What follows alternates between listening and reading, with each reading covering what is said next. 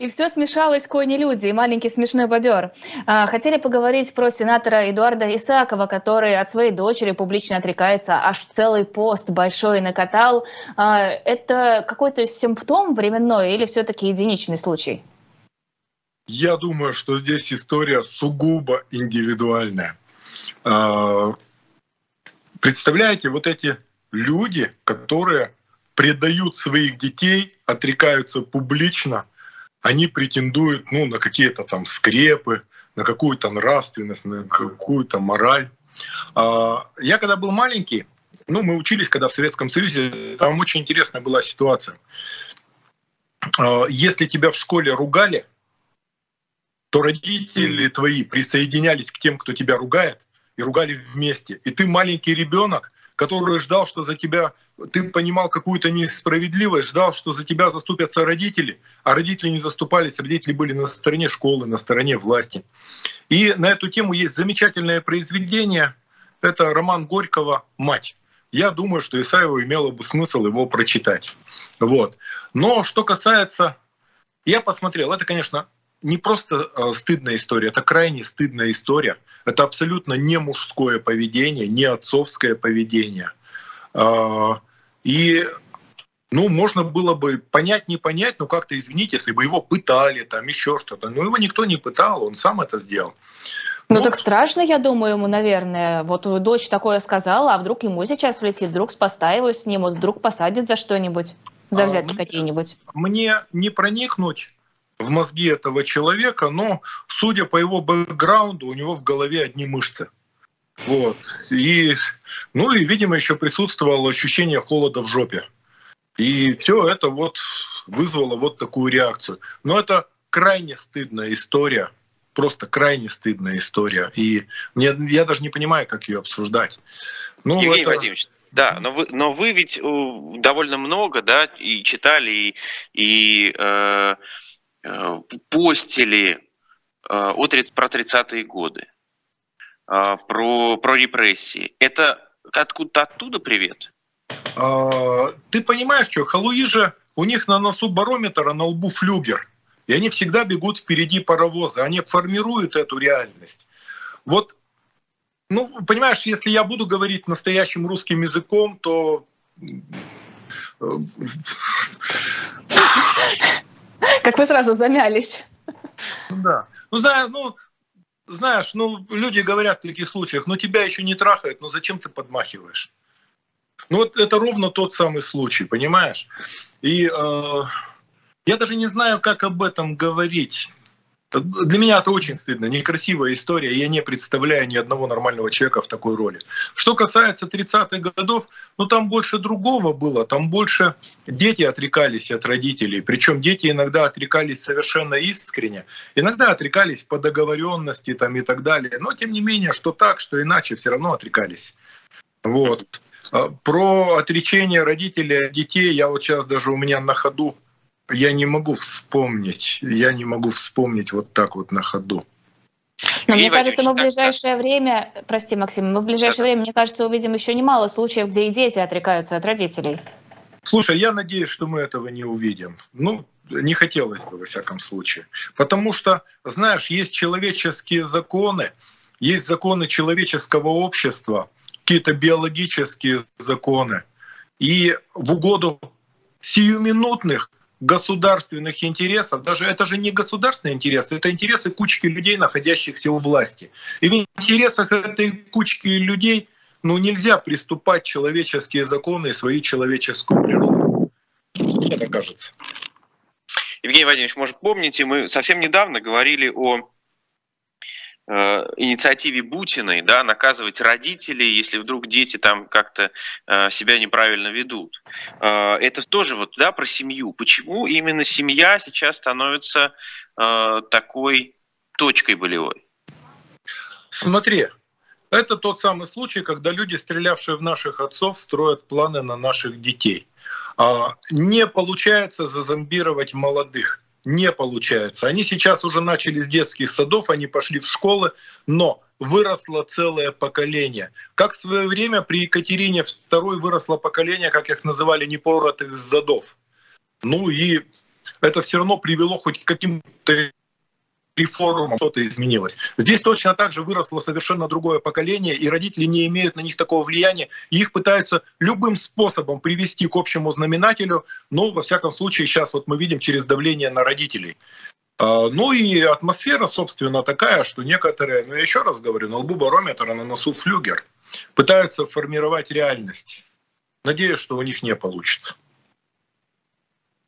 Спасибо большое, Евгений Вадимович, что вышли на связь с нами этим утром.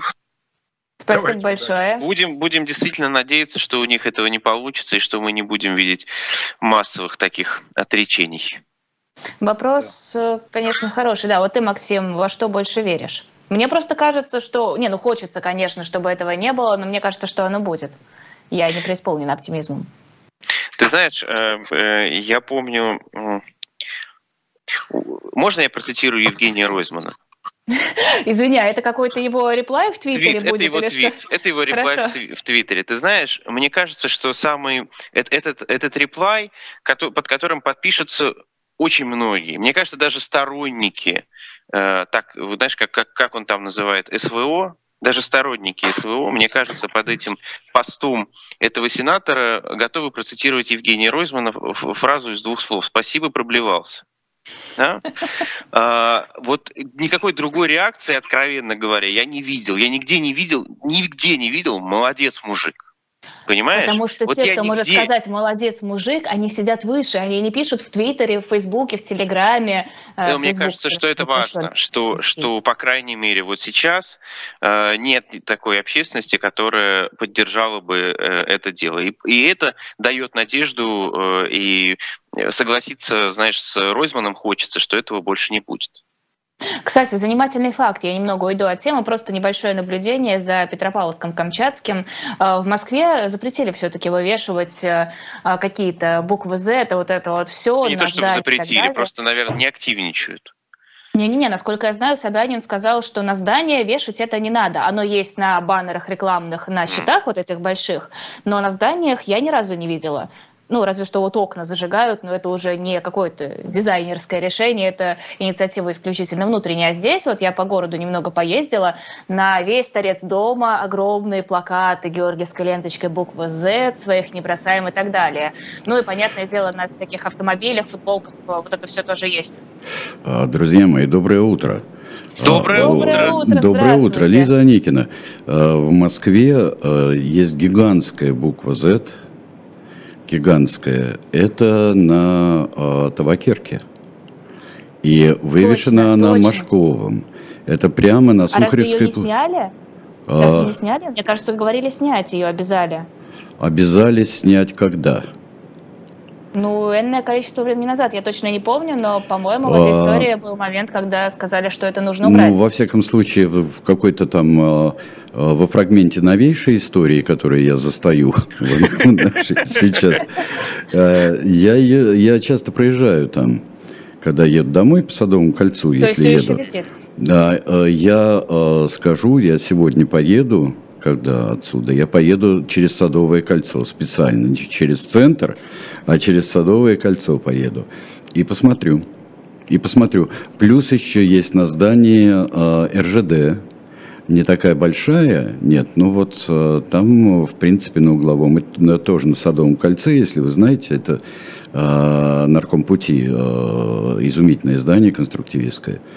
Uh-huh. Наркомпути это как э, там, где мужик в пиджаке недалеко, то есть э, Лермонтов. Да, да, да. да, и как ехать э, туда к трем вокзалам. А, так что, так что это есть. А, интересно. Да, я, видимо, ошиблась, я прошу прощения. Нет, нет, нет, просто ты очень, очень меня да, заинтриговала. Ну, меня, во всяком случае, заинтриговала, потому что действительно в Москве мало. В Москве есть только, вот когда идет, э, а, была такая, были билборды такие, Герои Z. Угу. Герои Z, они на некоторых магистралях есть. Э, Герои Z, и вот там вот это присутствовало. А потом конкретизировали, стали просто военнослужащих, там, герои России, те, кто участвует в этой спецоперации. Э, герои России стали конкретные вот просто лица э, показывать. А вот букву, букву куда-то посмотрим. Угу, интересно. У Миронова же тогда требовали снять баннер с Z и Э, вот тогда была история как раз, э, все, я перепутала с табакеркой, когда э, велели снять. А по поводу вот этих ЗТВ, вот в Подмосковье их как раз много на автобусах, на которых я езжу до дома. Новые автобусы появились, такие прям хорошие-хорошие, с одним большим недостатком на все стекло. Есть сзади, такое дело, да. И даже, и даже, о ужас, на самом любимом виде транспорта электробусе, новом, замечательном, который был сделан тогда. И вот так его тавро такое поставить, это вот интересно. Да. А, утренний разворот. Максим Курников, Лиза Никина. Мы прощаемся с вами. Ну вот сразу вас... бежать, сразу бежать, сразу бежать. Спугнули вы, спугнули. Ну вот, я не хотел вас э, спугивать. Э, я застал, то я очень был рад, что Маша Слоним появилась э, в развороте. Это замечательно. Я давно ее не видел, давно ее не слышал. Ну, а Ройзмана с неизменным неизменным удовольствием. Вот. сегодня у нас кругосветное я, путешествие. Я очень рад вас видеть тоже. Кругосветное да, путешествие я... сегодня фактически. И часовые... Ну, почти, у нас из США да. никого нет. Ну да, оттуда, да, и часовые пояса могу назвать вам адреса. Ну ладно, хорошо. Э, дорогие друзья, знаете, что я буду читать, да? Вы уже слышали, да? Скотный, да, да? Скот... Это в названии есть, да. Да, «Скотный двор» я буду сегодня читать. Я взял на себя такое обязательство, и э, для меня это, конечно, удовольствие. Э, ну, э, я тут предуведомление некоторые сделаю нашим слушателям, чтобы они не очень Э, всегда, знаете, когда существует несколько переводов, а здесь пять или шесть э, переводов существует «Скотного двора», и вот название до разных персонажей, там все по-разному называется. Ага. Я просто говорю, э, кто переводит, кто, кто просто оставляет там фамилии или Но клички. в этом переводе по-прежнему есть животные ровнее? А вот это мы посмотрим. Вот это мы посмотрим. А, все, нет, ну естественно, нет. Ну там все такие вещи, они по-разному производятся. Эти, то, что стало, то, что стало мемом. Но а, остается, а, остается Наполеон всегда. Знаете, знаете, где Наполеона переделали тут же? Где? А, переделали, когда вышел первый французский перевод. Да что вы. А да. почему ему понравился Наполеон? Не, ну а, потому что потому что, Наполеон, Максим, нет, что? Дело в том, что э, кличку Наполеон э, нельзя давать, э, давать животным. Ну просто а, не принято. Не при... Нет, не принято было во Франции. Не принято и считалось как... нехорошо. Ну, а, а знаете, кто назвал собаку Бонапартом? Кто? Кто? А, собаку это Михаил Сергеевич Лунин, замечательный а, декабрист но до того, как он был декабристом, он был, конечно, страшный хулиган, и с него Долохов написан, одновременно и Долохов, и частично князь Андрей. А, и он делал так. А, он, когда а, после Тильзитского мира, он собаку, с собакой гулял, и э, при слове «Бонапарт» кричал он, э, кричал «Бонапарт», собака прыгала и срывала с прохожего шляпу. А, а у нас э, Алексей Валерьевич рассказывал в своей рубрике о том, что при а, Павле Первом нельзя было Машкой а, называть э, домашних питомцев. Машкой, конечно, нельзя было, да. Ну да. Как же Федоровну вот, да, да. обидеть, государыню, императрицу. Да. И, но а Пашкой никто и не решался. Пашкой, например. Инстинкт самосохранения не позволял. А, мы с Максимом Курником оставляем вам Сергея Бунтмана, его читалку «Скотный двор». Да. Спасибо огромное. Ставьте лайки, подписывайтесь и, конечно же, заходите на shop.diletant.media. Спасибо всем огромное. Всего доброго. Спасибо.